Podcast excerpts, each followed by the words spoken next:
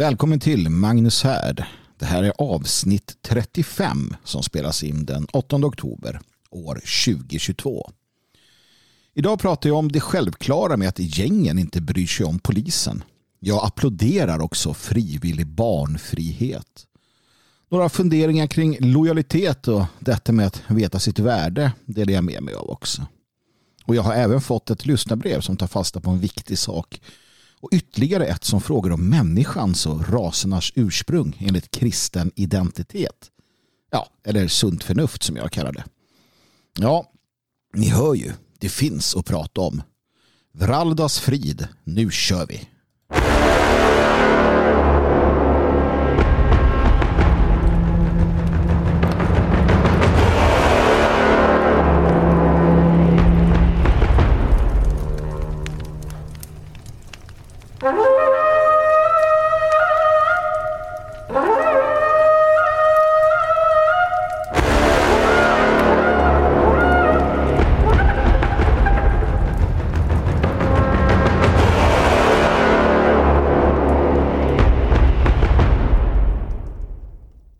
Den uppmärksamme märker att vi har eh, lite nytt uh, tema på introt här denna dag och uh, denna gång. Och det, det, det, finns en tanke bakom det.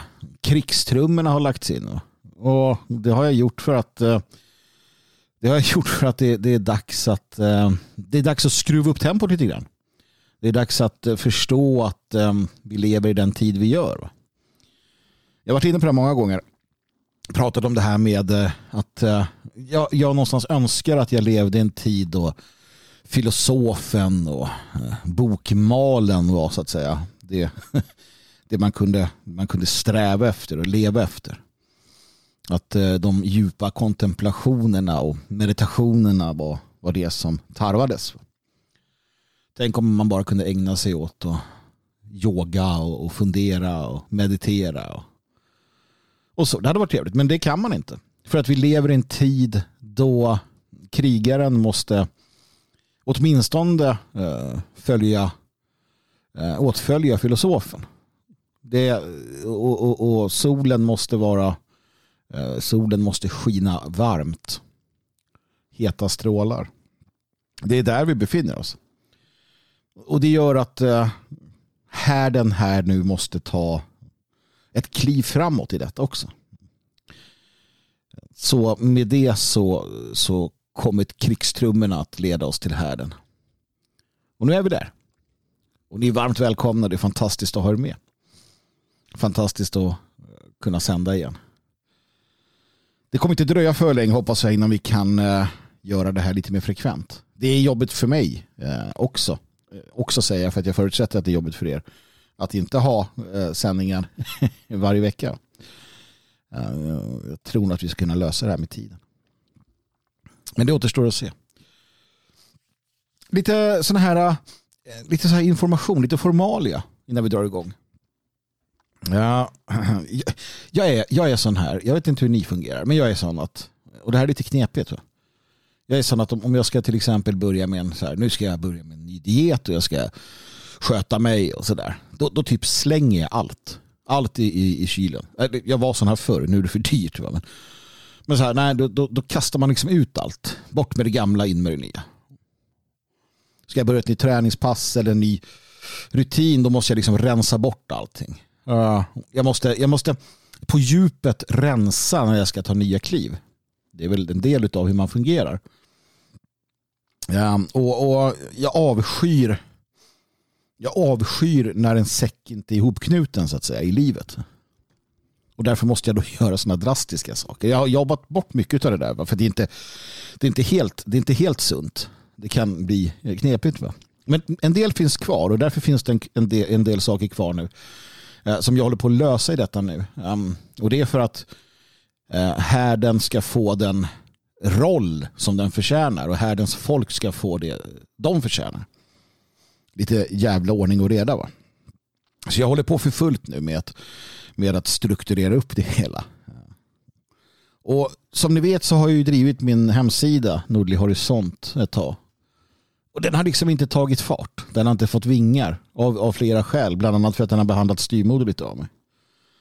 Jag tycker att jag har brett ut mig för mycket. Jag kan känna det själv. Jag har pratat om det här tidigare. För mycket, för mycket bröd för lite smör. Man blir utbredd. Och därför försöker jag att slimma ner allting. Inklusive mig själv. Det är ett ständigt projekt. um, så att hemsidan eh, byter namn och kommer heta Magnus Härd istället. För det är det jag pysslar med. Det är det här som är det intressanta.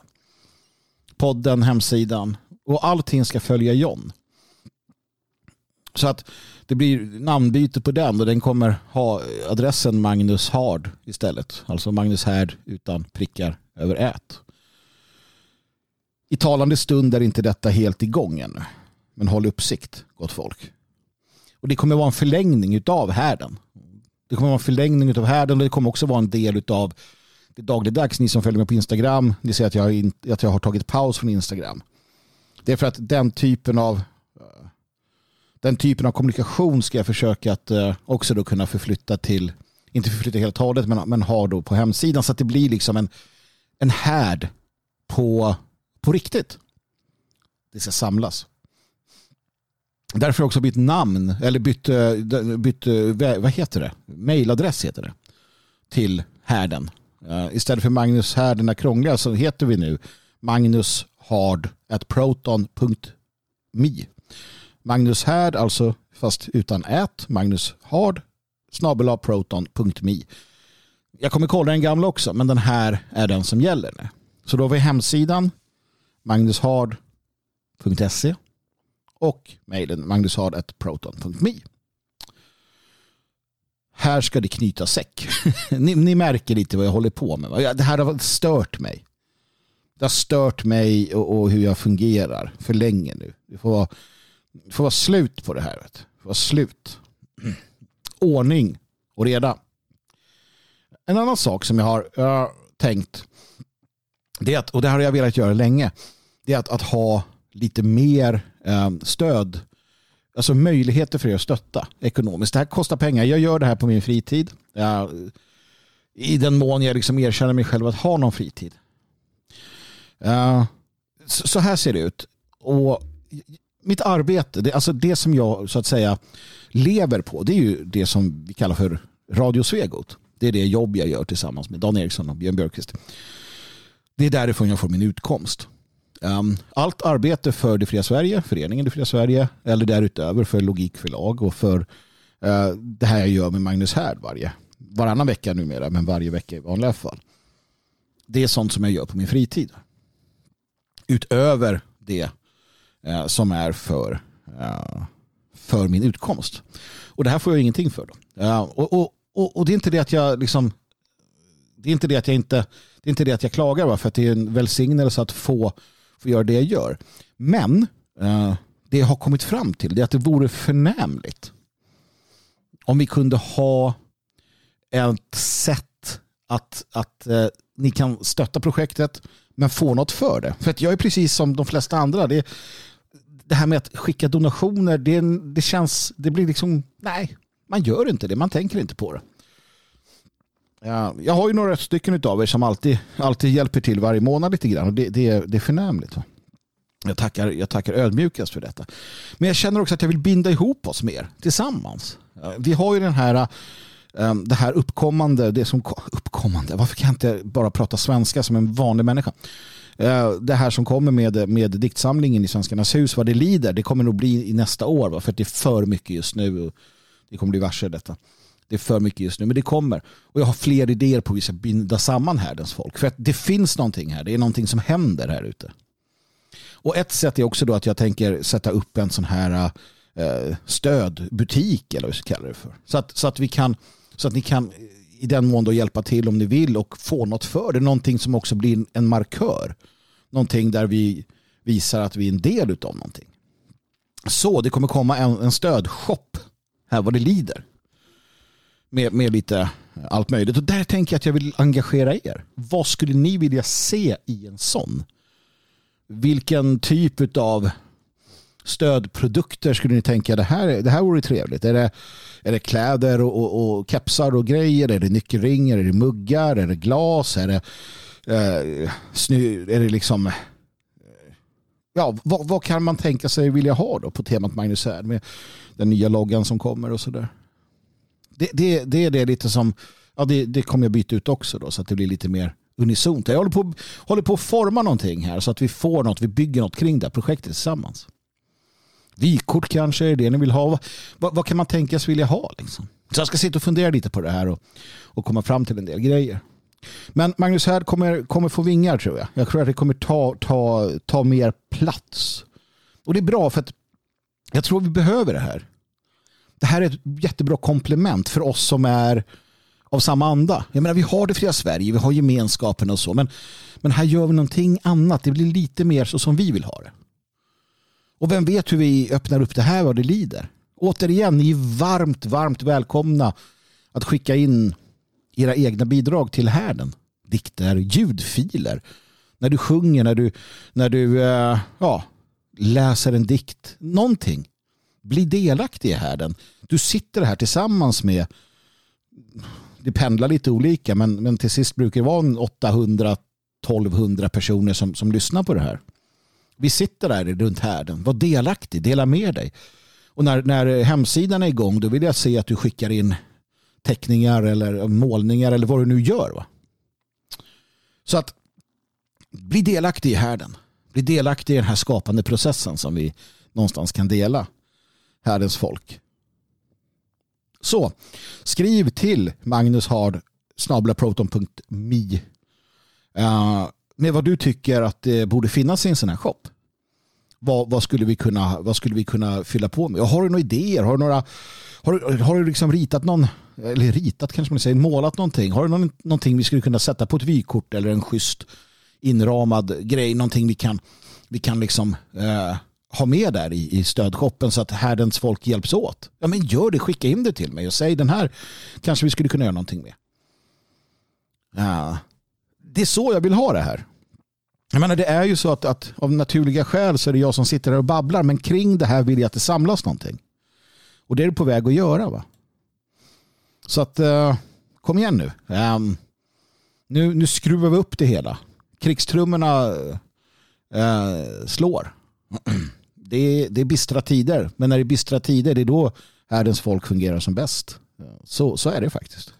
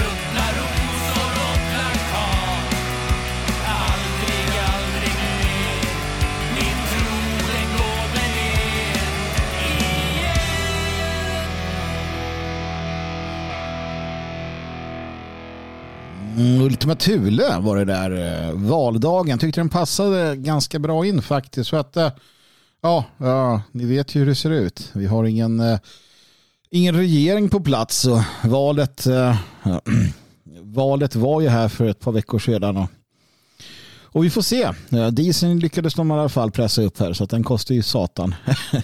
och, och så vidare och så vidare. Vi får se. Vi får se hur det blir. Men eh, en sak är säker. Det är att vi kommer rida ut den här stormen precis som vi har ridit ut så mycket annat genom åren som har varit.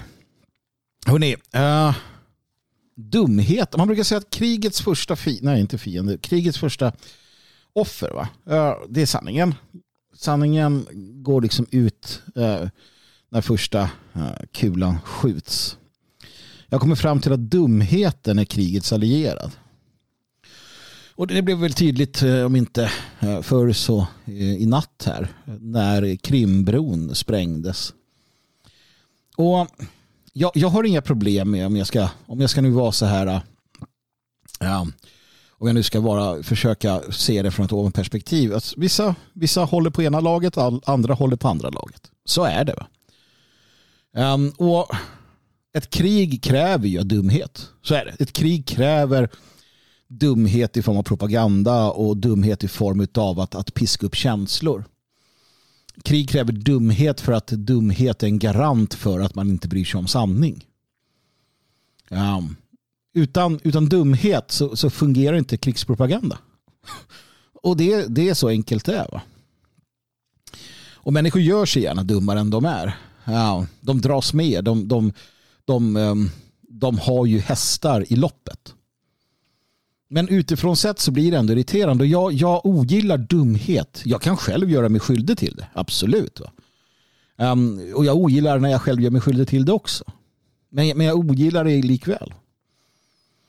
Um, jag, jag, menar, jag har pratat med, med bovar och banditer som ogillar kriminalitet. Och så påpekar man att du är ju de facto bov och bandit själv. Jo, jo visst. Och det är inte så bra. Men Krimbron sprängs upp, eh, sprängs alltså. Um, och jag, jag ser två narrativ då som växer fram. Det ena är att det är, en, eh, att det är Ukraina då som, som slår tillbaka mot ett, ett mål. Ett, ett eh, mål som är viktigt i krigsinsatsen vad det gäller transporter. Och den andra sidan då som säger att eh, titta här, Ukraina, de jävlarna ägnar sig åt statsterrorism. Eller ja, terrorism med, med en stat i, i, ryggen. För att det är terrorism att spränga en, en bro för den var civil. Och det är då jag blir så där jävla trött va. Jag blir så jävla trött. Och jag förstår att det för tillfället är lite jobbigt för eh, lag Ryssland och, och, alla i Sverige som tycker att lag Ryssland är det bästa som har hänt sedan skivat bröd. Jag förstår det. För det går inte så där vansinnigt bra för tillfället. Men snälla, kan vi försöka vara lite hederliga? Det, det är ju som, det, är som det här med muslimsk terrorism. När man säger, dumma muslimer som kommer till våra länder Eh, och eh, begår terroristisk, terroristdåd. Ja, det är taskigt. Alltså det som hände i Stockholm var fruktansvärt. Det som hände i, i Tyskland har varit fruktansvärt. Det som händer i, i alla europeiska länder är fruktansvärt. Absolut, det är inte, det är inte underligare än så. Men låt oss vara lite hederliga. Du kan inte förvänta dig, och det här har jag sagt så många gånger, du kan inte förvänta dig att du åker till ett land, bombar det landet, eh, destabiliserar det landet, skapar krig och fattigdom blandar dig i deras inrikespolitiska eh, förehavanden, skapar flyktingströmmar genom den typen av utrikespolitik, tar emot flyktingar så kallade från det landet eh, och blir förvånad när de spränger saker hemma hos dig. Du kan inte, du kan inte bli förvånad. Du kan inte det. Då är du dum i huvudet. va? Återigen, dumheten är allierad här. Och det är samma sak. Kom igen nu du kan inte anfalla ett land, Ukraina, ta delar av det landet, skjuta äh, raketer på deras städer, säga att du ska byta ut deras regering och så vidare och så vidare. Annektera delar av det landet och sen när, när någon då spränger en bro hemma hos dig så bara äh, terrorism, så här får man inte göra.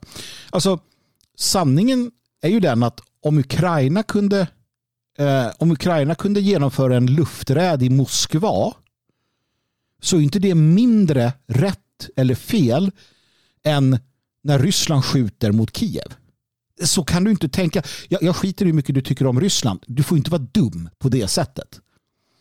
Men det är man naturligtvis.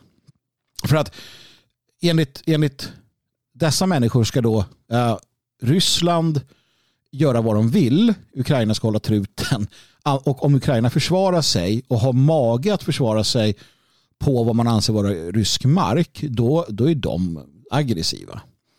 Lite som, när, lite som när Ryssland klagade över att det hade skett någon attack över gränsen på deras landområde. Man får inte vara sån. Alltså Lavrov, kom igen. Man kan inte, man, man kan inte starta krig mot någon um, och sen förvånas över att de kanske gör något bakom, bakom gränsen till sig själv. Liksom. Det, det kan man inte. Dumheten är krigets allierad. Så, så enkelt är det. Jag, jag våndas, kära lyssnare, av detta. Jag våndas. Och våndas gör man med, med jämna mellanrum. Till exempel så våndas man över annan dumhet. Dumheten är stark i vår tid. Jag har pratat tidigare om att jag, jag såg den, det går ju en program, eller om det är på någon sån här playtjänst, jag vet inte, men det handlar om Södertälje. Södertäljepolisen eller någonting. Och det inleds alltid med sådana här förebådande ord om att eh, tidigare så var Södertälje väldigt utsatt. Mycket kriminalitet och elände. Sen hände någonting. Polisen eh, gjorde, eh, gjorde insatser. Polisen satte sina bästa utredare, satte sina bästa poliser på plats och vips så löste man problemen i, i, i Södertälje. Ja, eh, nu har man skjutit här tre, tre, tre döda tror jag på, på typ lika många dagar eh, i Södertälje. Så där håller det på att haverera fullständigt. Det har varit lugnare ett tag. Lugnare, inte lugnt. Och så läser jag i DN hur, hur polisen då i Södertälje säger att ja, gängen bryr sig inte om oss. och det är så fantastiskt. Va? För att i 10, 15, 20 års tid har jag och andra sagt att vet ni vad poliser? Gängen kommer skita i er. Förorterna kommer, kommer fullständigt ignorera er närvaro för de ser inte längre er som, eh, som, som liksom en, en potent eh, motståndare som upprätthåller lag och ordning. Alltså, de ser områdena som sina. Södertälje är inte Sverige. Södertälje är de kriminella eh, invandrargängens område. Det är inte Sverige, det är en egen, en egen kanske inte en utropad egen liksom, äm, um, zon. Men i, i, i, praktiken, de åker runt med eh, de åker runt beväpnade och håller vakt har jag läst. Eh, på sina scooters då eller så. Eh, och, och, polisen har, kan svårligen arbeta. Polisen är där men man fortsätter att, att det, är som, det är liksom som, lika meningslöst som FN-styrkan i vissa länder. När FN står och tittar på medan eh, parterna strider. Nu ska jag inte säga att polisen tittar på, men, men alltså utifrån det perspektiv att de ska göra någonting, utifrån att de ska verka avskräckande. Det är ju en del av polisen.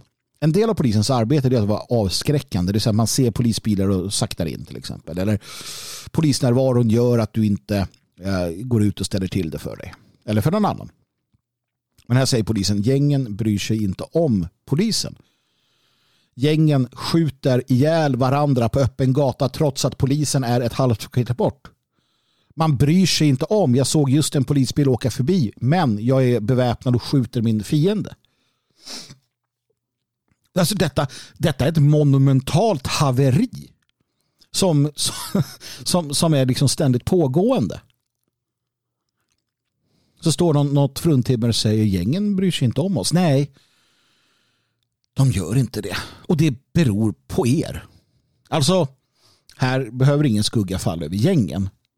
Gängen gör vad gängen gör. Um, polisen har förändrats över åren. Och det är också den där frustrationen som kommer in. Då. En förändrad poliskår helt som, som inte kan hantera eh, det, det som händer. Och, och, så är det bara. Återigen, det är bara så. Och, och visst, nu, nu kanske vi får en blågul jag har börjat använda det istället, det är trevligare. En blågul regering här vad det lider. Och det är möjligt att man kommer försöka höja kraven på polisutbildningen, höja standarden och så. Och det tar många år innan de nya poliserna kommer ut. Jag menar, vi har en poliskår som, som är, den är infesterad av vänsteraktivister i allt väsentligt. Vänsterliberala flum, flummare. Det, det är vad det är.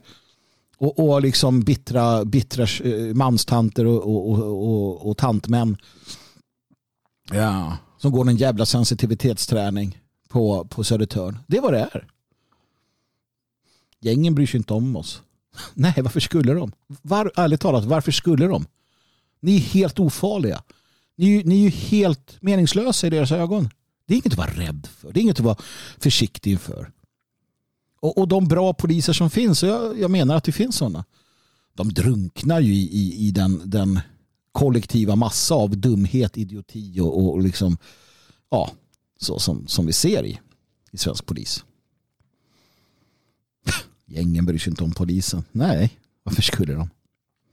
Och här är ett meddelande till härdens folk. Här är ett meddelande till härdens folk och jag, jag hoppas att ni tar det på allvar. Ni måste förstå allvaret i detta. Alltså polisen är, är um, vad den är. Och ni kan inte räkna med dem. Och det är det ni måste ta med er.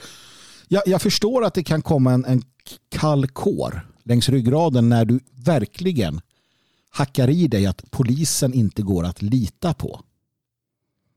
Det är klart att man, att man, att man ringer polisen. Det är klart att, man, att, man, att vi, ska, vi ska lyda, uh, lyda polisens order. Om inte annat som ögontjänare, såklart. Jag vill inte se liksom, ett allmänt uppror och obstruktion mot polismakten. Absolut inte. Det är inte meningsfullt i detta, i, i detta skede vi befinner oss i. Men, men förstå att polismakten inte finns för dig. Det är lite som en bonus om de, om de gör det de ska för din del. Om du drabbas eller om du är på väg att drabbas. Det är klart att om, om du utsätts för ett brott så måste du ringa polisen.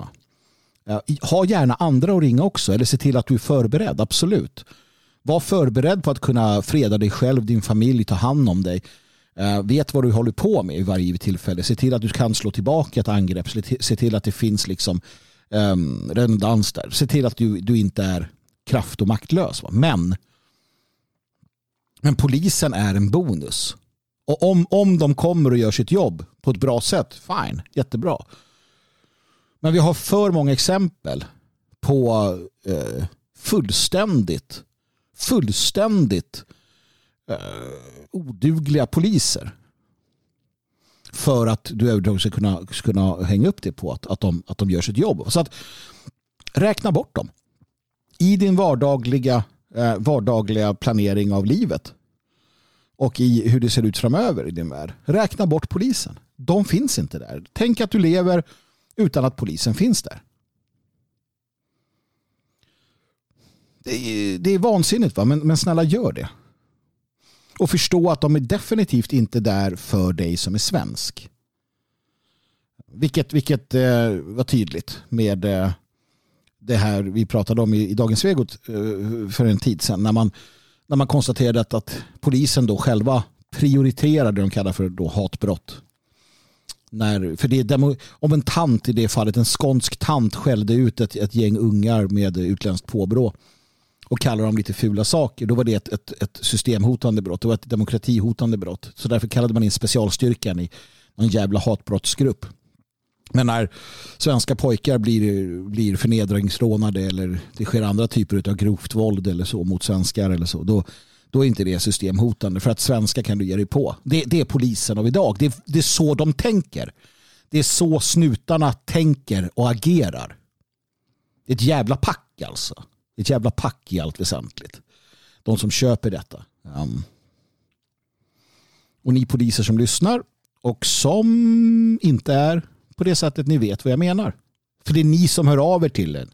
Det är ni som berättar hur fan det ser ut i kåren. Och, och ni vill inget annat än att det ska vara bra igen. Att det ska vara som det var en gång i tiden. Eller att, att i alla fall visionen skulle vara som det var en gång i tiden. Inte ens visionen är ju kvar längre. Det har ju blivit något jävla genusdagis. Vi kan inte lita på polisen och det betyder att du måste ta mått och steg för att klara dig själv. Och jag kan bara säga det igen Um, bryt dig loss från den moderna världen, gott folk. Bryt er loss eh, från civilisationen, den moderna världen. Lev i den, dra nytta av den, men lita inte på den. Bli inte, var inte beroende av den. Och, och alla ni som har lyssnat under åren och som har förberett er, förberett er på kriserna som kommer, ja ni står ju redo nu. Ni gjorde det vi, det vi sa. När vi för fem år sedan pratade om att man skulle eh, preparera, göra, sig, göra sig redo för kriser och, och, krig och elände och dyra dyrtid och allt vad det blir. Ja, ni gjorde ju det, så ni sitter där förberedda. Och, och det, det är jag så glad över att veta att det, att det är så många som gör det. Och det är aldrig för sent att förbereda sig, för guds skull. Det är aldrig för, för sent att förbereda sig. Så att du som har kommit in här nyligen, kom igen. Det, det finns mycket du kan göra. Och en av de sakerna är att, att eh, förstå och planera för att bryta sig loss från civilisationen och den moderna världen. Utnyttja den, använd dig av den, använd av, av alla, bra, alla bra delar av den som finns men, men se till så att, så att du klarar dig. Och, och ett led i detta är naturligtvis att förstå att polisen inte kommer finnas där. Annat än som en bonus då, om du har tur. Det om det. En annan sak jag vill kommentera, det var något som dök upp här. Det, det är någon serie de har på DN, eller det är inte första gången heller, som jag ser dylikt. Ja, och det handlar om, om frivillig barnlöshet, förstår ni.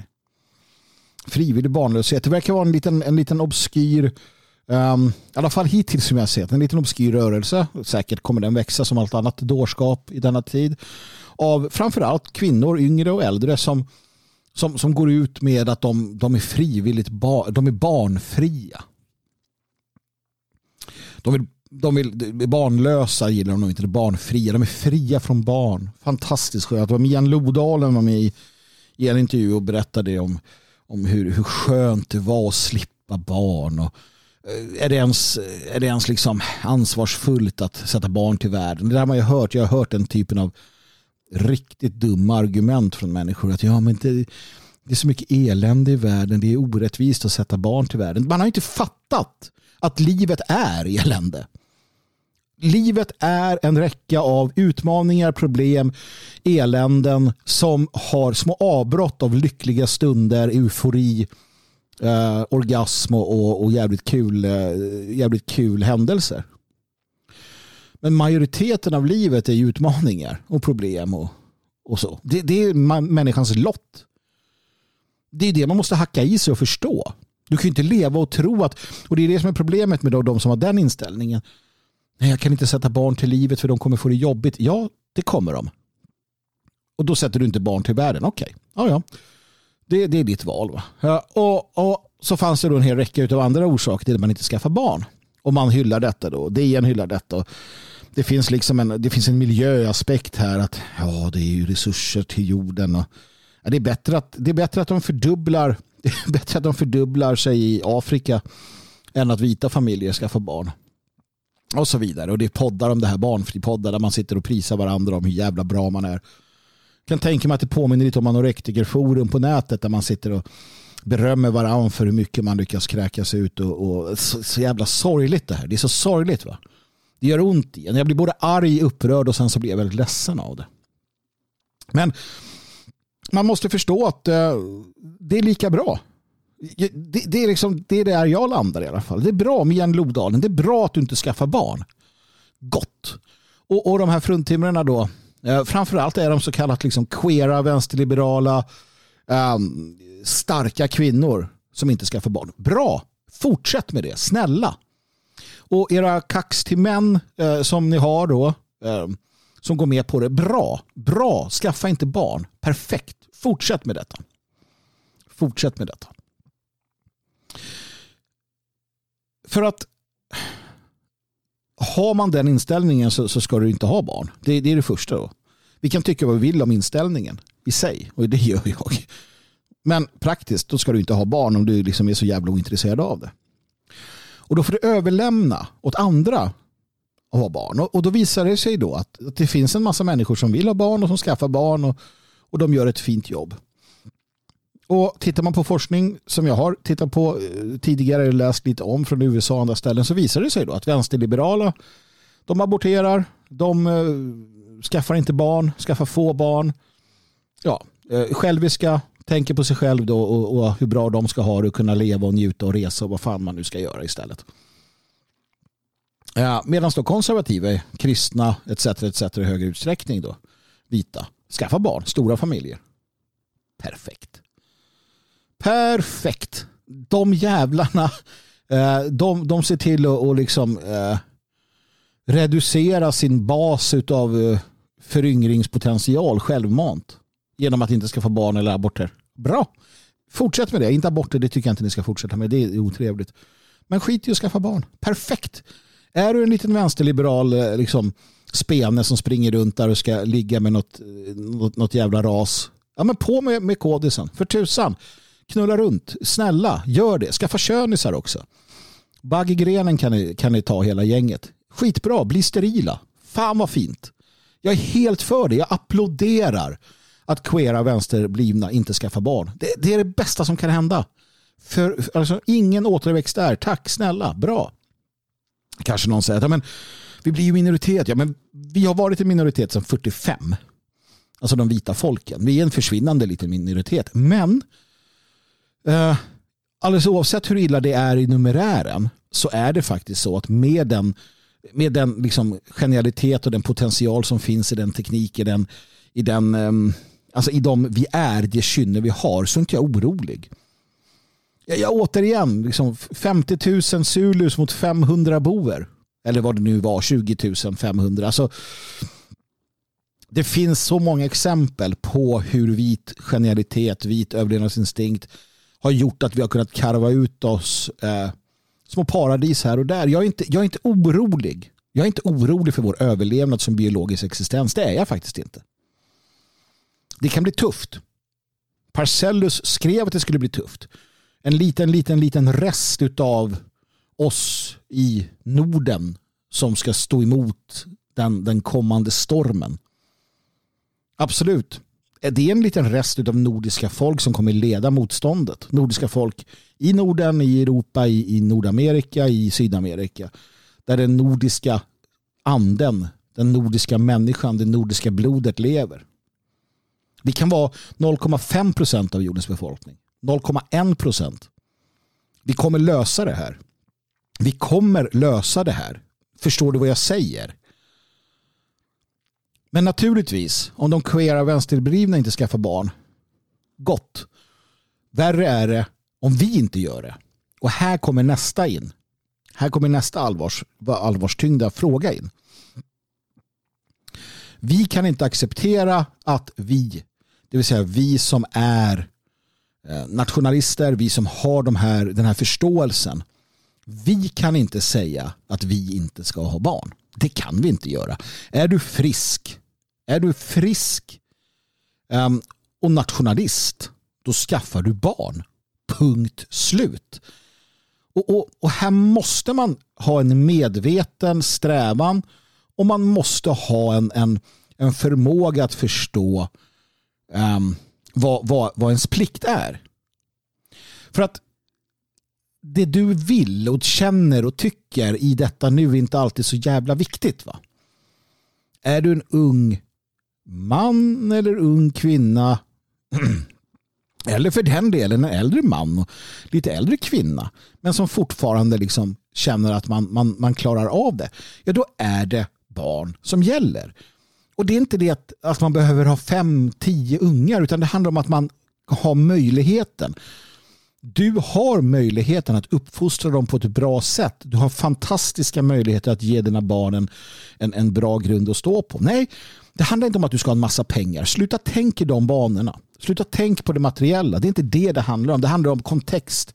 Det handlar om hur de växer upp tillsammans med vilka. Nej,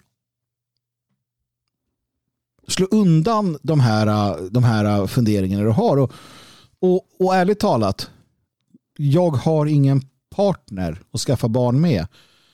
Nej, då får du anstränga dig lite. Jag förstår att som man kan det vara lite problematiskt um, att, att hitta någon. Det är ju det är ju så numerären ser ut. Men att som kvinna säga att du har problem att hitta en, en, en uh, man i den nationella sfären. Nej, det har du inte. Jag lovar.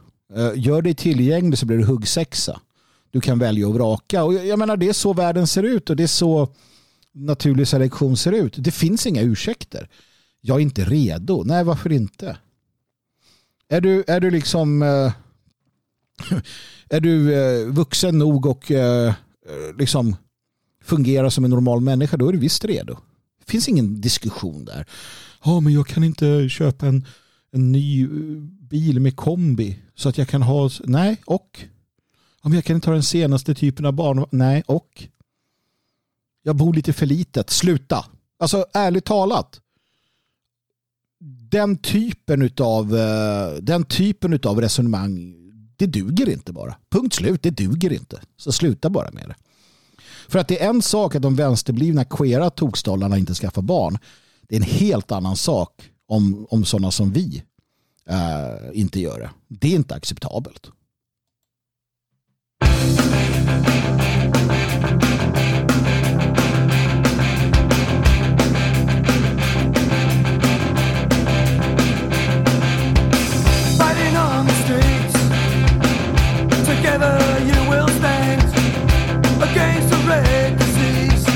that's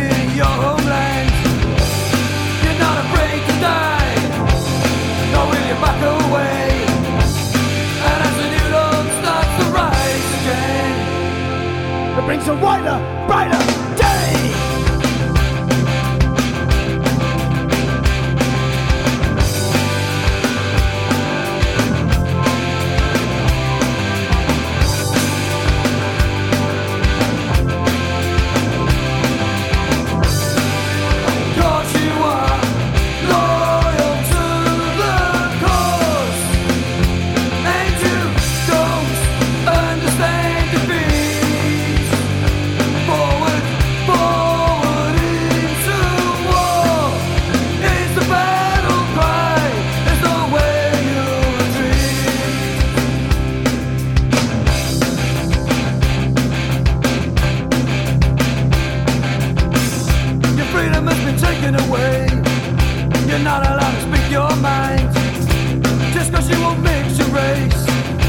what a kiss of your own kind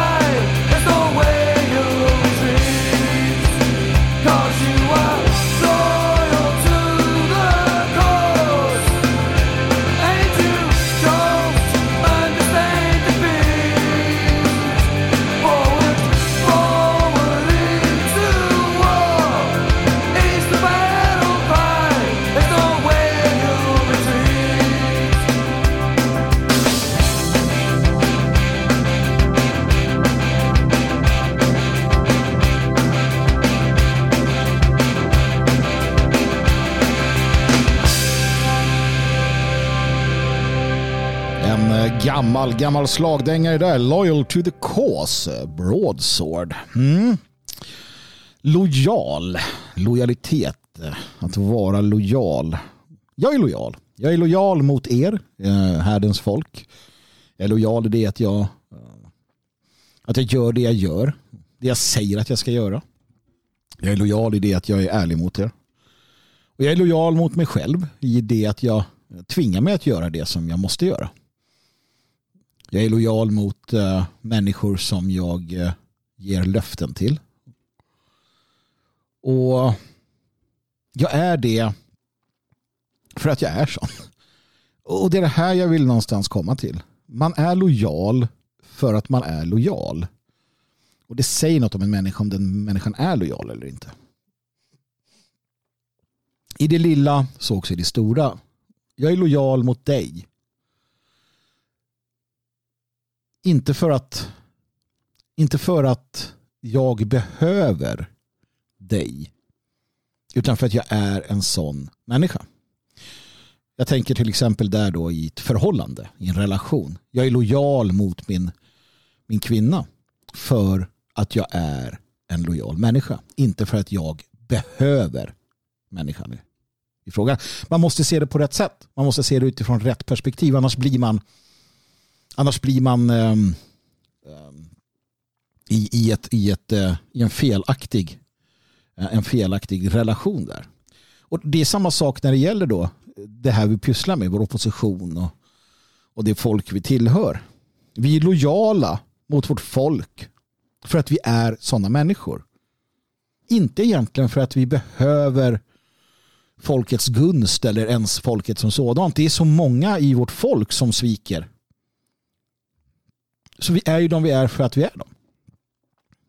Åter till relationen. Jag har sagt det förut och det här är viktigt. Det här är ett lackmustest. Människor som är lojala, trovärdiga, som är, ja, håller sina löften. Det är människor som gör det alldeles oavsett. Och Man kan se i beteenden och man kan se i, i, i handling hur de är.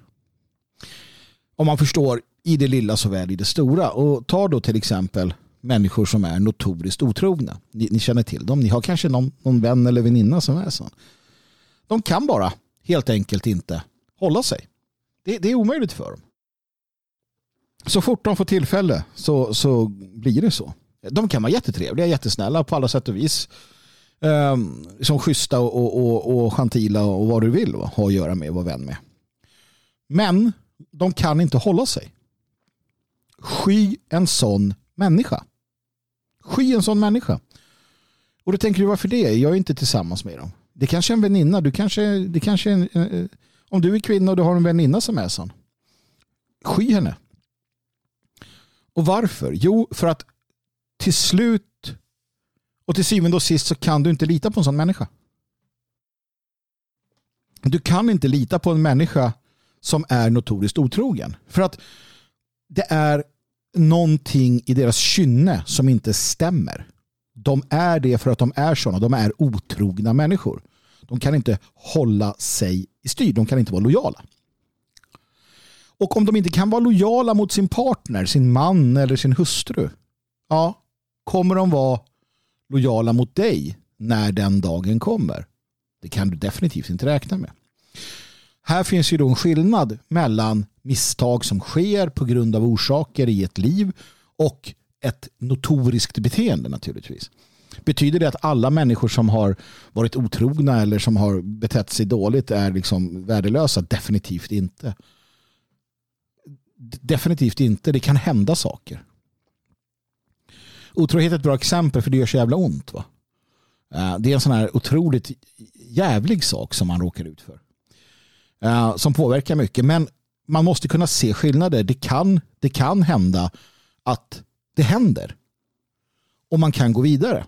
Det, det, är, upp till, det är upp till dem som, det är upp till den som, som drabbas. Va? Men det betyder inte att en person som har gjort det, som har varit det, är liksom förtappad. Verkligen inte.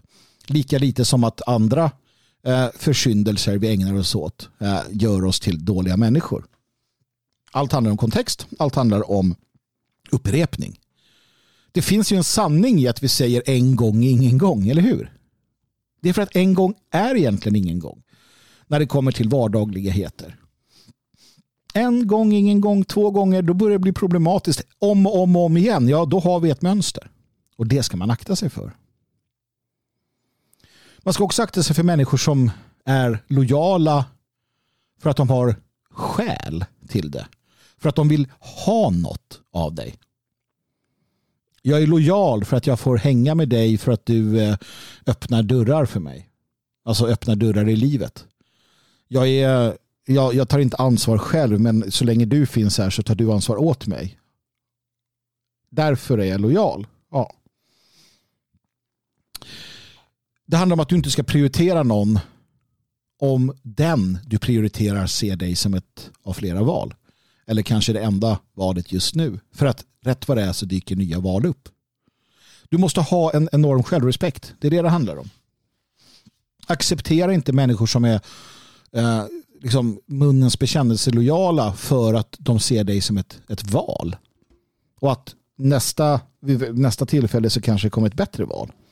Som en karriärsmöjlighet. Som ett, eh, som att byta arbete. Återigen i det lilla som, som i det stora. Jag vill ha människor kring mig i min, i min gemenskap som väljer den gemenskapen för att de vill bidra i den. För att de vill vara en del av den. Inte för att de ska få något av den. Inte för att de ska tjäna på det. Man går in i någonting för att ge. Och där, återigen, i det lilla som i det stora i en relation så måste man gå in för att ge. Man går in för att ge den andra någonting. Och om den inte ger tillbaka, ja, då kan du strunta i det. Det är inte svårare än så. Och det är svårt nog. För när drar man gränsen? Prioritera aldrig någon om de eller den ser dig som ett av flera val. För då hamnar du i den där äh, situationen som du har varit i. Där du sitter och väntar, där du anpassar dig. Där du gör du utgjuter dig själv och får inte så mycket tillbaka för du är ett val. Du är ett av flera val. Då finns det inte lojalitet i grunden. Och då får du konstatera det och gå vidare. För det där är viktigt. Det är viktigt i det lilla och i det stora. Det är viktigt i din relation, i de relationer du har. Och det gäller inte bara eh, romantiska kärleksrelationer utan det gäller också naturligtvis i vänskapsrelationer. En vän, i min värld så är vänner få men, men väldigt, väldigt dyrbara. Det är inte en, en mängdvara. Utan det är människor du, du kan ha kring dig. Sen har du bekant och så vidare. Men en vän är ju någon som du har nära dig. Och där gäller det att det finns lojalitet och prioritering. Att, att ni prioriterar varandra i denna vänskap. Och det här bygger ju till exempel ett mannaförbund på, eller ett systerskap om man så vill. Den här typen av lo lokal organisering att man prioriterar och tjänar varandra. Och när du får in en, en eh, filur som prioriterar sig själv och ser vad han eller hon kan tjäna på detta. Då måste du vara vaksam och se att det här beteendet, om det inte förändras, då måste den personen kastas ut. Den personen måste kastas ut från ditt liv, ditt privata liv eller då ett, ett kollektivt liv. Lojala människor är lojala inte för att de behöver någonting utan för att de är lojala. En eh, lojal make eller hustru är lojal inte för att han eller hon behöver dig utan för att han eller hon är en lojal människa. Och fan tar dig om du utnyttjar en sån. För då är du bara en, en eh, föraktlig liten lort som eh, hon den där antinationalistiska Astrid Lindgren skulle ha sagt. Men det är sant. Och prioritera aldrig någon om de ser dig som ett av flera val. Det, det, det, här är saker som är väl värda att lära sina barn. Framförallt att prioritera aldrig någon om de ser dig som ett av flera val. För då slipper man mycket hjärtesorg. Det tror jag alla som har levt en, en eh, större portion av livet kan, kan eh, skriva under på. Sen hjälper det sällan att berätta för, jag märker det själv, det, det hjälper sällan att berätta för ungen vad som gäller. De, de måste gå på pumpen själva såklart. Och, och det får de gott och väl göra. Men Man kan mildra fallet genom att säga det, genom att förklara det. Att om om, om uh, den där killen eller tjejen då inte, inte visar dig det här intresset, ja, då, eh, då behöver du liksom inte känna så dåligt samvete om du själv inte är så där vansinnigt snabb på att svara på sms eller vad det är. Alltså man prioriterar varandra eller så gör man det inte. Och, och du kan aldrig vara den där uh, icke-prioriterade. Du ska inte tillåta dig själv att vara det. Du, du måste vara kar eller kvinna för din hatt. Och, och känna att nej, jag, jag klarar mig bättre i sådana fall äh, än att behöva äh, liksom be om, om, om, någon, om någons äh, affektion. Titta på dig själv i spegeln. Varför är du lojal? Är du lojal för att du känner att du behöver den här människan? Eller den här, äh, vad det nu kan tänkas vara. Är det det du har gått in i detta? Har du gått in i din, äh, din, ditt sociala, din sociala gemenskap eller ditt förhållande för att du behöver någonting? Då tycker jag att du ska ta och fundera över vilken typ av människa du är egentligen. För att eh, i grund och botten så kan det bli problematiskt. För då står du dig själv närmast. Och det, det må vara delvis naturligt att man gör det. Men det är någonting som vi som är högre livsformer måste, måste ta itu med. Vi eh, ska hänge oss åt varandra i relationen och i, i gemenskapen. Vi ska vara varandras tjänare. Det är en grundläggande västerländsk civilisatorisk eh, liksom, eh, idé. Något som Ayn Rand, den eh, trötta judinnan, tyckte det var fruktansvärt. Hon menade att allting skulle göras för att man tjänar något på det. Det är en materiell inställning, materialistisk. Jag har en andlig inställning. Där går du in för att tjäna.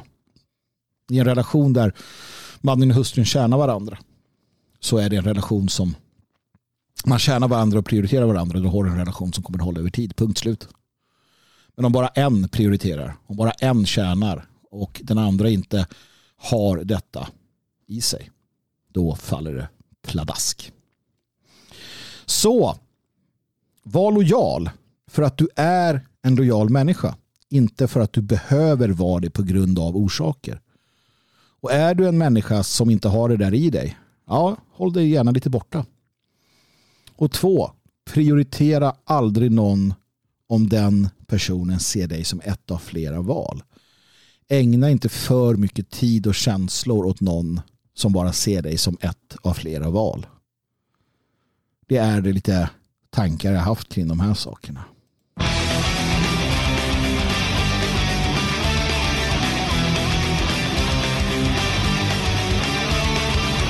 I tider av ondska och främmande hot är det vanligt att barn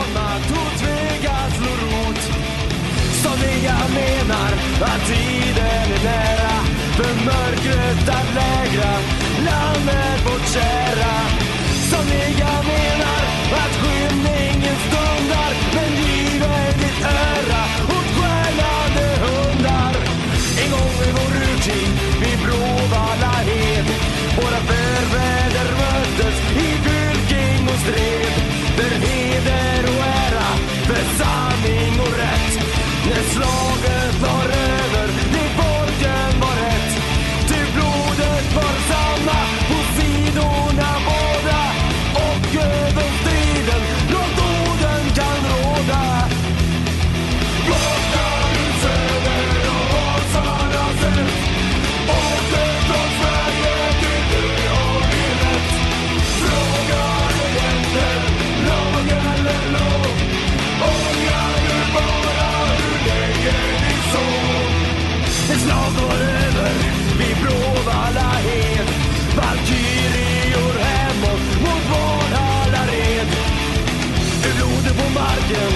kämparna dött.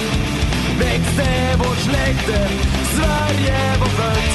Nationen och folket är samma som då.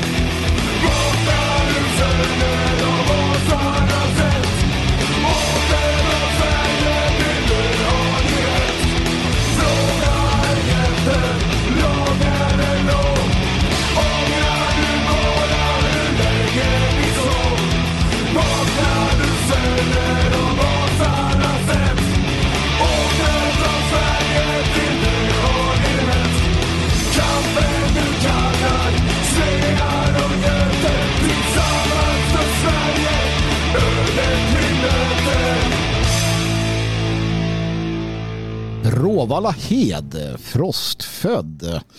Jag eh, är så pass, eh, jag har levt så pass länge nu eh, att jag vet vad jag tycker om. Och det jag tycker om det är det jag som jag lyssnar på. Det är det jag tittar på, det är det jag läser. Det är sällan det kommer in nya influenser. Men absolut i, i mötet med nya människor, i, i den mån jag möter nya människor, för det är också lite avvaktande till så kan jag få nya infall. Missar jag saker? Ja, det gör jag säkert. Jag missar musik och konst och program och, och människor, absolut. Men eh, det är också en del av att leva tror jag, att man, att man blir sån där.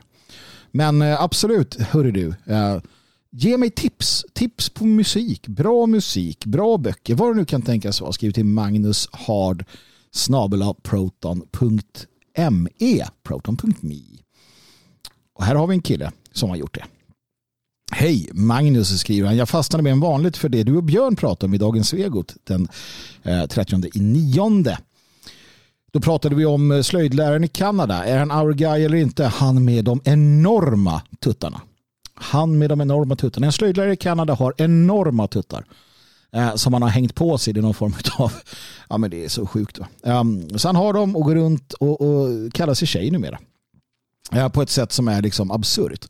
Och enligt vissa då så, så har han tidigare blivit varnad för att han har fällt kommentarer eh, anti-voka kommentarer. Och att han då på något sätt ger igen genom att göra det här så bisarrt det bara är möjligt och hänger på sig alltså, tuttar som ja, de är så stora så att eh, man får ryggskador av dem och, och, och kallar sig numera kvinna. Då.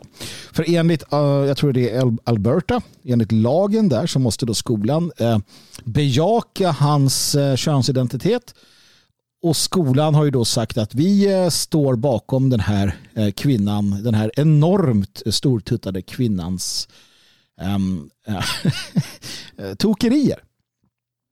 De säger inte tokerier naturligtvis. Så det här, det här pratade vi om då, för vi, vi diskuterade huruvida vi kan trolla systemet. Och det är det här som brevskrivaren är inne på. Att man kan göra motstånd mot systemet roligt. Det ska vara gott att leva. Det ska vara roligt att vara nationell. Amen, amen, amen. Vi ska tänka positivt. Ehm, vi, ska, vi ska kämpa för ett sundare land på alla lagliga sätt. Men det behöver aldrig kännas det behöver inte alltid kännas som att den här plikten vi gör då är i motvind. Vi kan göra roliga saker, li mjugg över hela samhällsexperimentet. Amen, amen, amen. Personligen, skriver han, har jag hävdat i många år nu att jag är en lesbisk kvinna i en stolt mans kropp. Bra! Han skriver vidare, jag var även den första på jobbet med att kräva att det installerades en hemtoalett med mera, med mera. Eh, han fortsätter, jag älskar sådana här miniattacker som är harmlösa men ändå svettiga för PK-människor som inte vet hur de ska hantera dessa situationer. Eh, det är kul att se hur långt man kan dra den här dumheten. Vi behöver alla ljusglimtar och glädjeämnen vi kan få. Och där skriver han också att vi, han är tacksam för att vi då i, i dagens Svegot, och delvis här kanske, jag vet inte, eh, blandar politik och humor. Eh, man, man pallar liksom inte med att bara lyssna på allt negativt. Och att vi har en bra balans, framförallt Dagens Svegot. Gå in på svegot.se om du inte känner till programmet. Vardagliga sändningar som jag, Dan Eriksson och Björn Björkqvist har. Eh, det här är ett, det här är ett, ett, ett, ett, ehm, ett skolexempel på hur jag tänker och, och lite av det som jag vill förmedla. Just det här absurditeten i systemet ska användas mot dem. Ehm, jag, jag ägnade många, många år åt att, att vara väldigt rigoröst seriös. Det fick liksom inte, det skulle vara hårt, det skulle vara fyrkantigt och det skulle vara kampen liksom utifrån någon sån här uh, väldigt ortodox syn. Uh, och det är inget fel med det. Grunden måste alltid vara den idealistiska uh, stenhårda järnviljan, förståelsen för att till sist så är det, det finns ett allvar här bakom. Det finns ett allvar där du kan behöva, där du kan vara, där, där det kan tarvas att du offrar allt. Det är så allvarligt. I grund och botten så är det så allvarligt att det handlar om liv och död, det handlar om civilisationers kamp. Det handlar om väldigt, väldigt allvarliga saker. Det måste du förstå. Men när du har det klart så behöver du inte älta detta. Det är grunden vi står på. Jag, jag, kräver att härdens folk, den som ska vara en del av härdens folk måste förstå att det i grund och botten är en strid på liv och död. Det är det det handlar om. En vacker dag så kan du, eh, så kan, så kan du behöva vara tvungen att offra allt. Låt det sjunka in. Det här är ingen jävla lek. Det är inte hehe och hepp hepp. Men när det ligger klart, när det är grunden, när den grunden är lagd, ja men då kan vi bygga lustiga huset om vi vill. Och, och det är det här vi ska göra. Um, varför inte? Kan vi trolla bort systemet? Jag tror det, till del. Kräv absurda saker. Häng på dig jättepattar och gå till jobbet och säg till chefen, du, eh, vet du vad? Jag, jag har kommit fram till att att jag heter Elisabeth. Och att jag eh, är äntligen fri från det patriarkala, den patriarkala besattheten jag haft. Och gör det inte så att han ser att du ler och håller på att skratta dig halvt ihjäl utan gör det på riktigt. Framförallt om du jobbar inom kommun, landsting eller liknande. Det är naturligtvis så att om du jobbar på ett schysst företag och du är kompis med chefen och gör det bra, då ska du inte ställa till det för honom. Va? Då finns det annat du kan göra. Vi har det här klassiska att börja, börja bråka om att du minsann ska få eh, bada och duscha i, i killarnas eller tjejernas på, på badhuset.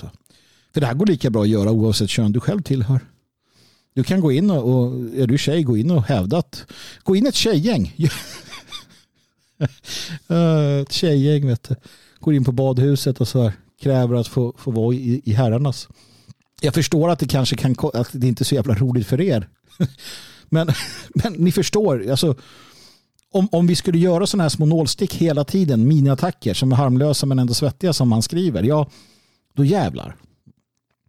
Eh, skulle det ske på bred front? Tänk om tiotusentals människor i sin vardag, ja, barn i skolan, eh, liksom börjar ägna sig åt det här. Och bara, hallå, vart är mitt, eh, mitt eh, jag vill ha en kattlåda för att jag identifierar mig som katt. Alltså bara ställer orimliga krav. Hur länge klarar de av detta? För någonstans så har vi blivit vana, vi har blivit vana vid könsbyteriet och vi har blivit vana med så mycket tok. Men vad händer om, om, om man skulle lämna in kränkthet? Om du jobbar på, inte vet jag, kör bil eller du jobbar på posten. Om du varje dag lämnar in en ny kränkthetsanmälan mot, mot eh, liksom, företaget. Du blev kränkt för att det var kallt i bilen, för att du identifierade dig. Jag vet inte, va? men ni förstår vad jag är ute efter. Eller om du går i skolan och känner, du känner dig kränkt av lärarna hela tiden. Varje dag, varje lektion så kränks du. Du kränks för att de, för att de säger någonting som är läskigt. På historien så berättar de om läskigt krig. Nej, usch, det här klarar du inte av. Eller, eller bara det att, du, att de säger att, att du måste liksom plugga för att, eh, inte vet jag, verkliga världen. Alltså, bli snöflingor. Alltså, iklä er en, en, en dräkt av snöflinga och gå till attack. Gå till attack mot systemet. Hela tiden. Uh, det, det, skulle, det skulle få effekt. Eh, garanterat. Om inte annat skulle man bli så jävla trött på detta. Och vi måste tänka så. Vi måste tänka på det här sättet. Bland annat för att det är kul. Det är roligare. Är du ett litet gäng, har ni lite spex i er, ja vad fan, då finns det ju verkligen möjligheter. Um, finns ju verkligen möjligheter. Och, och ja, är du lite om det och kring dig så, um, så, så är det inga, inga problem. Så att gör gärna det. Jag, jag vill gärna att du hör av dig med alla typer av motståndshandlingar du gör. Jag vill berätta historier här i härden. Jag vill lyfta um, den här lilla berättelsen. Skriv det, ett halvt A4. Berätta vad du har gjort till magnushard.proton.me. at proton.me. Berätta om dina motståndshandlingar. För att nu sker det också. Jag, jag, läser det lite här och där och jag hör det lite här och där. Framförallt verkar ungdomarna ha vaknat till liv igen. För det härjas en del i svenska skolor har jag fått veta. Eh, både via inofficiella kontakter men jag läste lite lärare som, som ondgjorde sig på någon sociala medier över att nu, nu heilades det och klottrades eh, i det fallet hakors och grejer på, på skolor och, och, och, och det var allmänt, allmänt sådär eh, roligt. Och det är roligt. För att återigen, en heilning, en, en uppsträckt högerarm, ett hakkors, det är en idag, precis som när jag var ung, det är en, en rebellisk handling. Det är ett finger, ett långfinger i liksom, ögat på ett system man känner sig som man kvävs av. Ett system som inte bekräftar att jag är svensk, jag finns och jag råkar illa ut i det här jävla systemet. De gör samma dumma misstag nu som de gjorde när jag var grabb. Och det är faktiskt så. hade. Och, och jag, fick tid, jag, jag, fick möjlighet att reflektera över det här när jag var med i den här äh, dokumentären Fiender ibland oss. Eller omgivna av fiender eller vad fan den hette. Ja, då vi pratade en hel del och det kom ju inte med. Vi hade flera timmars intervjuer. Fantastiskt bra tyckte jag det var. Det tog de inte med naturligtvis. Det var inte intressant kanske. Eh, men det jag pratar om, min egen uh, radikalisering, om vi ska kalla det för det, kan vi göra. Från då um, tonåren, tidiga tonåren och framåt. Och, och, när jag själv reflekterat över detta så inser jag det att hade, hade jag bemötts med respekt, hade man lyssnat på vad jag säger, hade man tagit det på allvar och inte sagt att jag är ondska, inte sagt att, att det är mitt fel, att jag måste anpassa mig till utlänningarna och så vidare. och så vidare. Vilket man gjorde. Hade man gjort annorlunda då hade jag nog inte så att säga då hade jag nog inte hamnat i de miljöerna jag hamnade i. För det vart ju så. När man råkade illa ut, man hade en Sverigeflagga och, och, och skulle få liksom, uh, lida pin för det. När man såg hur, hur kamrater böjde ner huvudet eh, av rädsla för en liten grupp eh, utlänningar som hamnade på skolan. Och man fick konstant höra att vi var tvungna att anpassa oss för att de hade dåligt och de hade det jobbigt. Hos många av oss väckte det en rebellisk anda som fick uttryck i att vi la till oss med hakkors och ja, Sig Heil-hälsningar som ett jävla långfinger mot alla de här svinen som jävlades med oss. Mot vuxenvärlden som inte brydde sig. Och det här händer nu igen. Och, och det, det, kan säkert vara så att det sker i, i uh, skenet av att Sverigedemokraterna har fått så pass mycket inflytande efter, efter valet som var. Att en, en, en ny generation känner att okej, okay, vi har lite medvind, det finns lite som händer här, nu jävlar. Jag hoppas det, jag, jag, jag är för det, jag underblåser detta. Jag tycker det är bra. Jag vill se mer av den varan. Jag vill se mer av att ungdomar tröttnar på den här skiten. Jag vill se fler EPA-traktorer med svenska flaggor som åker runt. Jag vill se mer av den varan. Jag vill se en, ett kader och det här vill jag ska skilja från när jag var ung. Jag vill se en massa 40, 50 och 60-åringar som står där bredvid och är redo att hjälpa till. Som står där och säger att vi har er rygg grabbar och tjejer. För det hade inte jag. För den generationen, när jag var i den åldern, de sket fullständigt i oss. I allt väsentligt. Men nu finns det en massa svenska nationalister i min ålder. Och fan ta er. Fan ta er om ni sviker de unga generationerna som, som jag blev sviken. Nåväl, det sker motståndshandlingar. Det, det, finns en, det finns något som bubblar under ytan. Så är det bara. Och, och det sker av sig självt i den tid vi lever i det, det, det, förstår man om man tittar på hur eh, votanmedvetenheten eh, ehm, hur den eh, besätter ett folk under vissa, under vissa när det är på ett visst sätt och så vidare. Så att det finns mycket här. Och det ska vi definitivt eh, det ska vi definitivt jobba vidare på. Och som sagt, skriv till Magnus Hard at proton.me Magnus Hard at proton.me alltså. Eh, och berätta om era små motståndshandlingar i vardagen. Låt oss dela med oss av detta. Låt mig ha möjligheten att, att läsa upp och berätta vidare om vad du har gjort och vad ni gör. Ung som gammal. Ehm, och, och, och uppmuntra varandra att göra den här typen av nålsticksaktioner, mina attacker inom lagens råmärken men driv jäck med detta system. Driv jäck med den, den galenskap som de har skapat och låt dem få äta de sura jävla frukterna utav det samhälle de så gärna vill ha. Sinners in the hands of an angry God.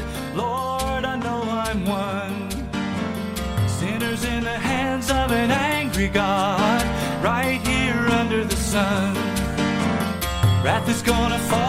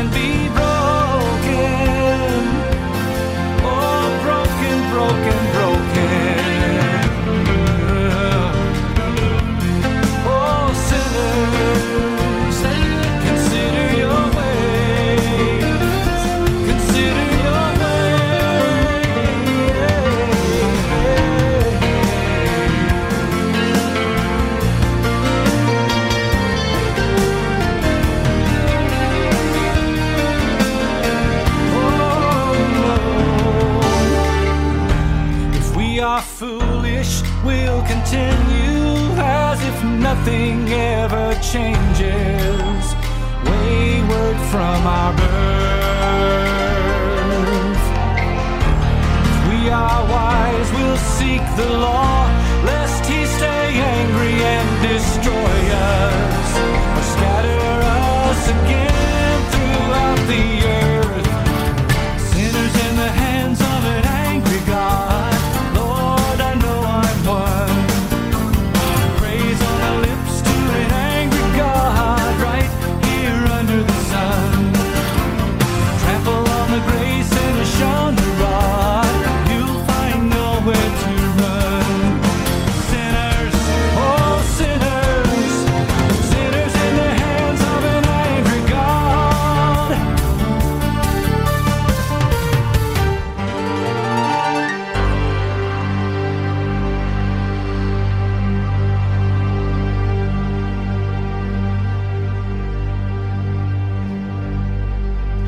Till dig, allfader Gud och tack för att du gav oss Jonathan David Brown här i formen av The Nazarite. Tack allfadern för detta och tack för att du hjälper oss. Tack för att du finns där. Tack för att vi har någon att vända oss till. Tack för att du gör oss starka i själen så att vi kan stå emot det här systemet, den här världsordningen. För det är så det är, mina kära, kära lyssnare. Det är där vi är. Det är där striden står mellan det materiella och det andliga, mellan dem och oss. Sinners in the hands of an angry God. Och bara låt oss förstå vad synd är i kontexten. Vad är synd? Synd är lagbrott. Jag vet att det finns uppfattningar om synd. Man pratar om det som någonting liksom abstrakt nästan. Men det är inte så svårt. Bryter du mot naturens lagar, då bryter du mot Guds lagar. Bryter du mot Guds lagar så kommer konsekvensen. Och när du förstår detta så förstår du allt som har med det att göra.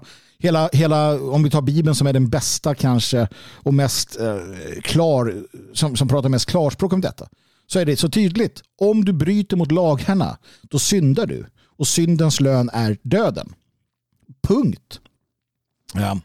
Och när man förstår det så förstår man liksom relationerna. Man förstår att eh, när, när man i myten och i det abstrakta talar om att Guds folk bröt mot det och det och då blev Gud arg och straffade dem. Så det det handlar om är ju naturligtvis så att allfader Gud, vår fader har satt igång processer. Han har gett oss ett ramverk att leva inom.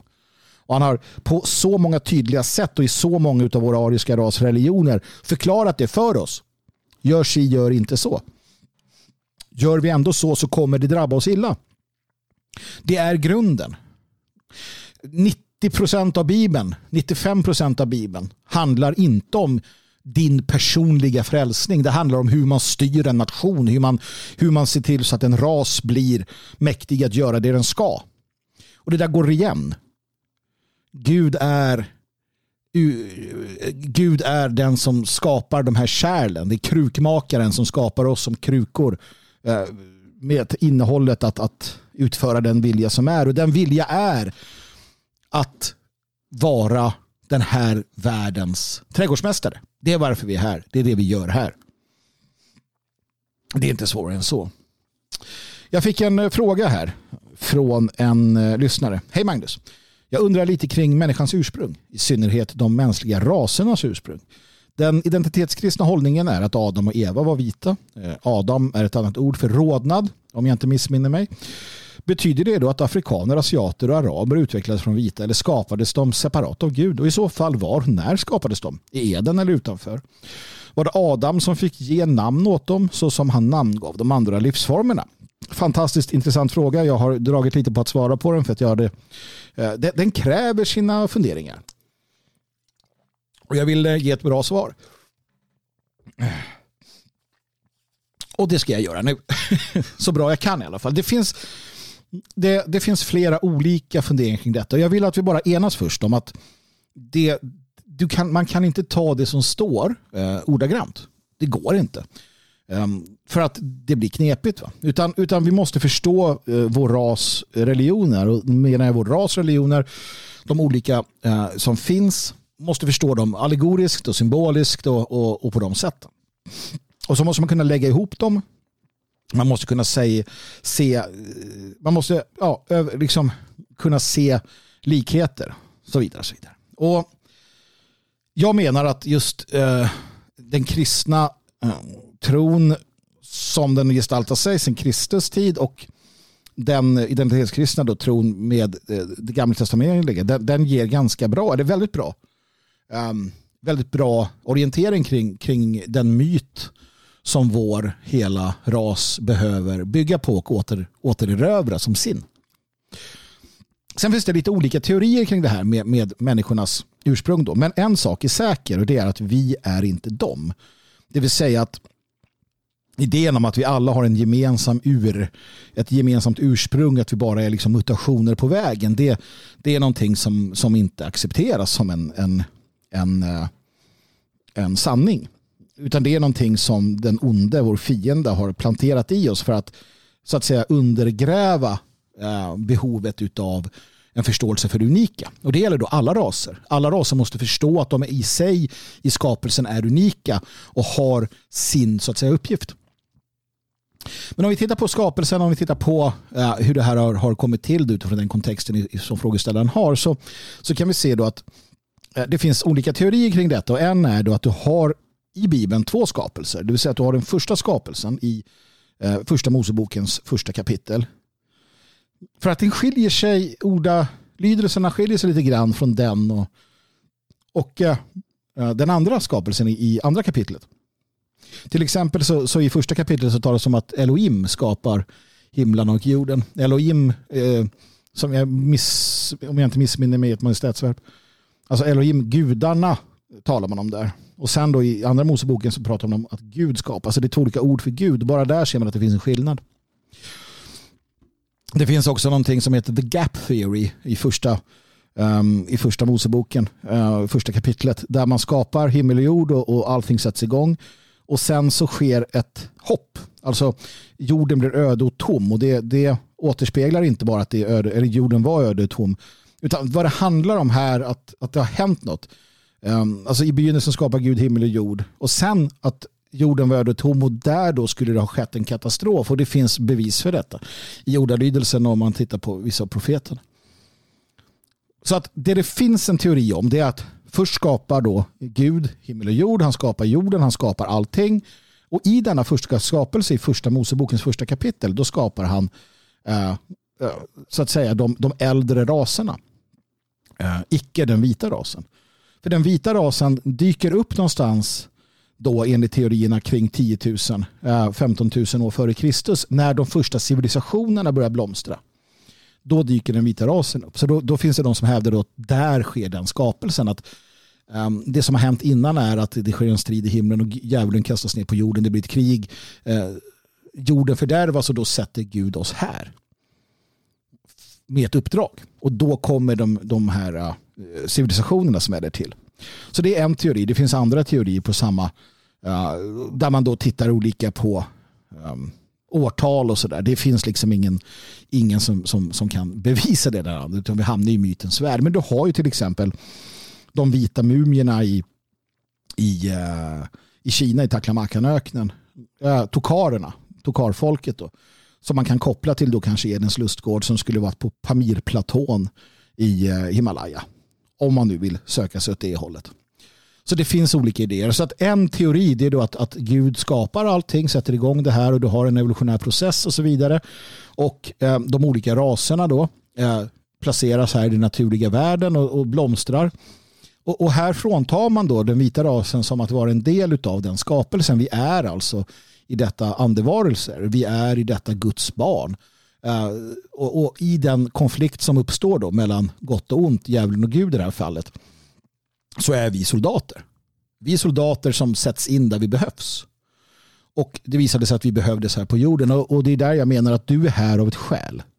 Du har valt att vara här. Du är frivillig i en, i en stridande styrka. Du har, ett, du har ett ansvar, du har ett öde. Det passar in i den kontexten. Så att då finns det en uppdelning. Du har då eh, Guds skapelse, alla människor och djur och då kallar man vi dem för de preadamiska skapelserna. De preadamiska människorna.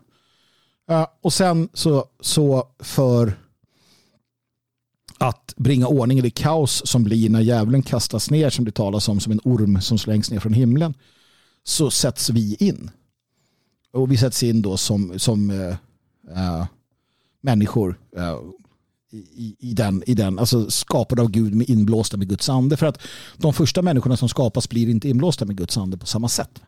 Och, och, det finns intressanta stöd för det här i Bibeln. Eh, till exempel hur Gud uppenbarligen i, i många passager använder olika ord. Han, han talar, um, nu har jag inte det i huvudet, men till exempel så talar han i, i, i samma mening om att han, han, han ser uh, han noterar vad Enos gör men han ser och känner vad Adam gör. Adam är då inte Adam-namn utan Adam som mycket riktigt brevskrivaren skriver handlar om då ett annat ord för människa, att kunna visa blod i ansiktet, att kunna rådna, vilket då eh, teorin säger handlar om den vita rasen, för det är den enda ras som kan rådna, visa blod i ansiktet.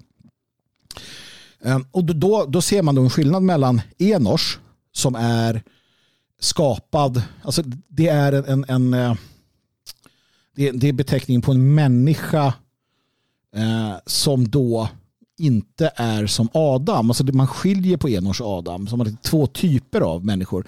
En som Gud känner identifikation med som är liksom hans barn och en som är en del av den naturliga världen. Då menar man att de predamiska raserna det är Enos. Och de, de ska respekteras, de har en plats att fylla, de är en del av skapelsen. Eh, och de ska också dyrka Gud naturligtvis och göra sitt. Men att då Adam har en annan position.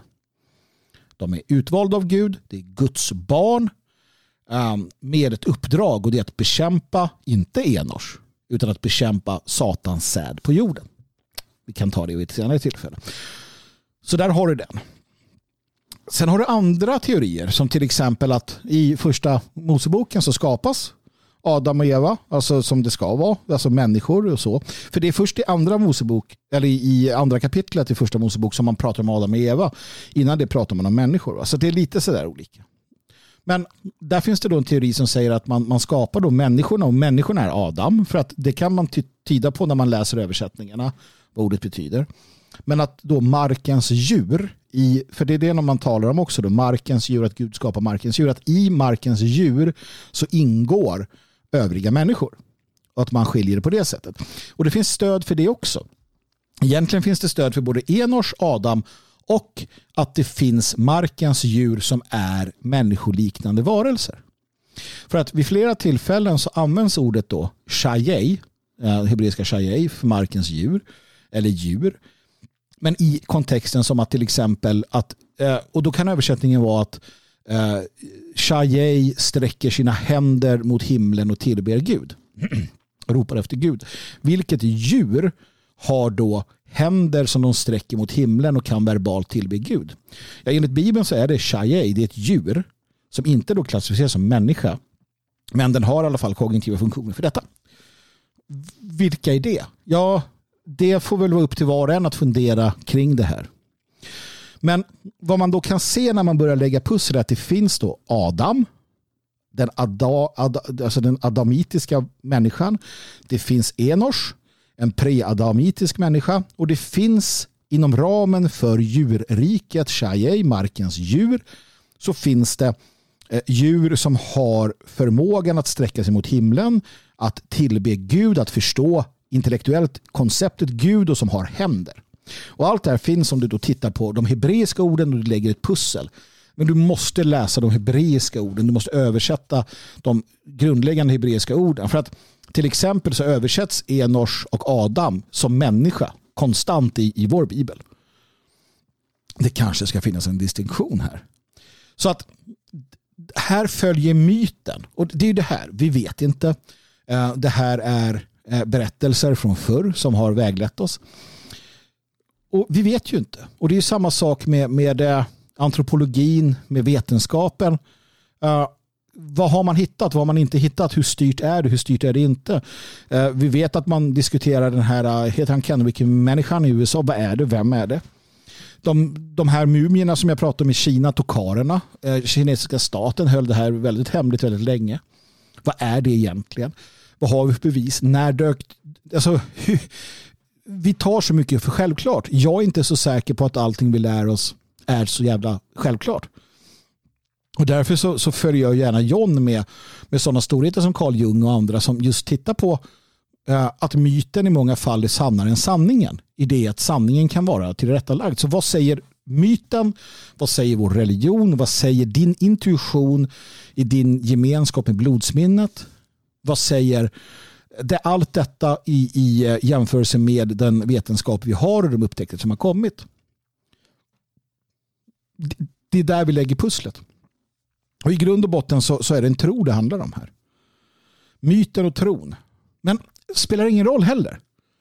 För det är intressant det här att det för 10 000 år sedan ungefär någonstans där dök upp alla de här civilisationerna, Katalhöjuk och, och allt vad de heter, där det bara boom, exploderar. Det, det blir som en det blir som en explosion av, av civilisation. Det bara pff, händer. Man kopplar i vissa fall, du talar om Eden här. Eden, var det Shangri-La? Eh, Shambhala, var det, var det, mm, var det Var det Atlantis? Var det Hyperborea? Var det liksom något sånt? Var det Doggerland här utanför Doggerland utanför um, Eh, eller den här sjunkna kontinenten Storbritannien som band samman Storbritannien, fastlandet, eh, Sverige och, och uh, Danmark och så. Som vi vet har liksom funnits där, Doggerland. Var det det? När hände detta 8-10 000 år sedan? Vad, vad, är det som gör att civilisationen exploderar då? Det är sådana frågor som, som liksom, vi måste titta på myterna, vi måste titta på religionerna. Vi måste våga kontemplera. Du måste, kära, kära brevskrivare och kära lyssnare, sätta dig ner. Du behöver inte ha benen i kors, men sätt dig ner. Meditera. Vänd dig inåt, lyssna på blodet. Stäng bort allt annat. Låt intuitionen tala till dig. Är du vit så tillhör du uh, så tillhör du ett, en ras som är en historia och ett blodsminne. Du har blodet i dig. Du har liksom det här där redo att, att ge dig svar. Jag förstår att det här blir väldigt, väldigt, uh, väldigt mycket att, att bara uh, titta på ytan då. Och jag kanske inte är så bra på att um, förklara. Jag blir, jag blir väldigt engagerad i det här. Men det finns då väldigt tydliga tecken i vår bibel för att, att, att det sker en skapelse av preadamiska människor som är betydligt äldre. Då pratar vi 50-100 000 miljoner. Alltså, jag, jag, vet inte hur långt hit tillbaka det går, den äldsta, de äldsta raserna på jorden. Va? Att det finns de äldsta raserna på jorden och sen har du då Adam som skapas specifikt för att vara trädgårdsmästarna som sätts på jorden efter att upproret i himlen har varit med ett uppdrag. Uppdraget är att utföra Guds vilja på jorden. Att strida mot eh, kaoset, ondskan, mörkret, det materialistiska. Och den striden är vi en del av. Och att det därtill då också finns människoliknande varelser som egentligen ska klassificeras inom, inom gruppen Shai, markens djur. Och det är den klassiska identitetskristna eh, uppfattningen. Och jag har för många, många år sedan ägnat mig bland annat åt att skriva ner allt det här och skickat runt frågorna med bibliska kommentarer och funderingar och översättningar till i princip samtliga, eh, samtliga religiösa eh, större organisationer i Sverige. Frikyrkor, pastorer, Svenska kyrkan, katolska kyrkan med frågor om Shai, med frågor om Enors, med frågor om Adam, med frågor om detta Ehm, det var ett ganska, en ganska intressant bibba jag skickade ut. Jag fick inte ett enda svar. Jag fick inte ett enda svar. Det jag vet är att den här myten stämmer väl överens med om många andra av vårt folks myter. Och den övertygelse jag har, den tror jag har om att vi är här med ett syfte. Du är här, ett för att du har valt det, två med ett syfte. Sen är det inte en, en ortodox eh, bokstavstroende tro och det, det är nu jag då blir kallad antikrist av många kristna och kristen av många hedningar. Utan det är i synergierna, det är i förståelsen av vårt arv och vårt öde som de här sakerna kommer. Det är då som vi så att säga får eh, insikterna och det är då som vi får eh, förståelsen för, för det här vi håller på med helt enkelt. Jag hoppas att du har fått något svar på din fråga. Eh, du är välkommen naturligtvis att ställa frågor igen. Skriv till Magnus Hard eh, snabelaproton.me så kommer jag att svara så gott jag kan.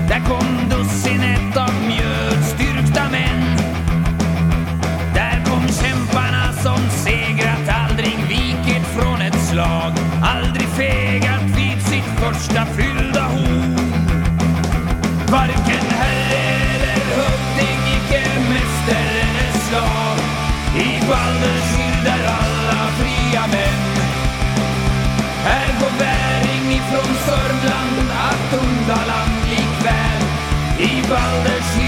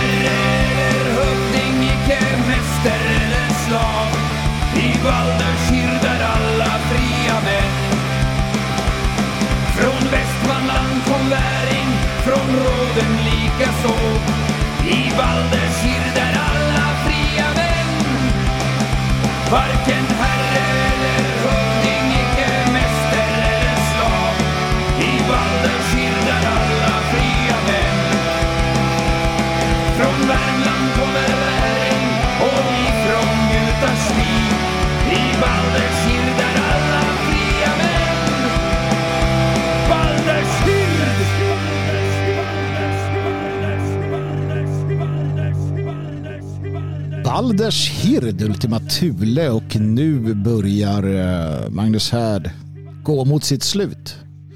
Suttit snart i två timmar såg jag. Eh, och det är bra. Det fanns mycket att prata om. Det blir ju lite längre när man inte sänder varje vecka naturligtvis. Så är det och eh, det gör ju ingenting utan jag hoppas att ni har haft en, en trevlig stund här i, i härden har ni inte varit, vid härden. Det har jag haft i alla fall. Fantastiskt kul och som sagt jag hoppas att ni, att ni hör av er. Magnushard. Eh, Magnushard eh, snabel A proton.mi alltså ME då eh, med frågor, funderingar och bidrag och, och, och, allt det kan, kan tänkas vara. Som sagt, jag vill jättegärna att ni hör av er med vad ni kan tänka er att det skulle finnas i en sån här eh, support shop som det heter på anglosaxiska. Vad vill ni se? Vad vill ni se ska finnas? Handdukar, badtofflor, muggar eller whiskyglas. Vad vill ni ska finnas med eh, härdens eh, folks eh, symbol? Ja, det får vi se. Ja, så är det i alla fall. Och just det, jag har också under, liksom, inte, inte på senare tid, utan lite då och då med jämna mellanrum så, så får jag eh, frågor på olika sociala medier och liknande där man säger så här, kan ni inte, kan du inte, eller ni, det är lite beroende på vad man ställer frågan då, men ha med ett kvinnligt perspektiv på allt som sker ni borde ha, eller vi borde ha, eller Magnus Härd borde ha en tjej som pratar också. Eh, ja, eh, jag håller med. Mer än gärna eh, skulle jag få in det täcka könets Ehm, funderingar och, och, och, tankar kring vår samtid och, och de, de alldagliga frågorna såväl som allt annat. Jag skrev en artikel på hemsidan här tidigare, eh, min där, där jag pratar om att tvåsamheten, alltså i, i, eh, i relationerna man och kvinna och i liksom interaktionerna man och kvinna. Det är där jag menar att vi får fram det mest intressanta. För att det är två sidor. Det är två energier. Det är två sätt att se på tillvaron. Och det blir som bäst när de två eh, stöter och blöter saker. Ingen är gladare än jag om vi kunde få in en, en kvinnlig röst också. Eh, och jag tar gärna emot den kvinnliga rösten här i Magnus här. Absolut. Uh, Det krävs bara att någon kliver fram och gör det. Så att om du är den, hör av dig så får vi se om vi kan få ihop det. Det krävs att det funkar, det krävs att, att man har tid, det krävs ett engagemang naturligtvis. Um, det behöver inte vara att man sitter i två timmar. Det kan vara ett inslag. Det kan vara att vi pratar om ett ämne. Det kan vara att vi ber läsarna höra av sig om någon fråga som, som passar när vi kan göra det tillsammans. Jag är öppen för förslag. Du behöver kunna komma loss med jämna mellanrum och, och hjälpa till. För att det blir bättre. Det blir intressantare. Vi, vi breddar så att säga det hela. Så du är välkommen att höra av dig. Eh, dels ni själva som har tyckt och hört av er att det borde vara så. Jag skulle tycka det var intressant med den typen av eh, eh, den typen utav, alltså se vad, vad det blir av det hela naturligtvis. Så att gör det Magnus Hard snabela proton.me. Um, ehm, gör det så får vi se vart det leder någonstans helt enkelt. Um, med det sagt så börjar det lida mot sitt slut. Jag vill tacka Roger och Samuel för eh, era donationer. Fantastiskt. Uh, tacka för alla vänliga ord. Och hoppas som sagt på återhörande här. Um, återigen, det finns en del som måste göras ordning och en del som måste fixas innan jag känner att jag kan gå på med, med sändningar varje vecka. Men eh, jag vill tillbaka dit, absolut. Det gäller bara att allting hamnar på rätt plats. Um, glöm inte livets mening. Slåss med troll, befria prinsessor och döda valur. Var, var ulvar heter det.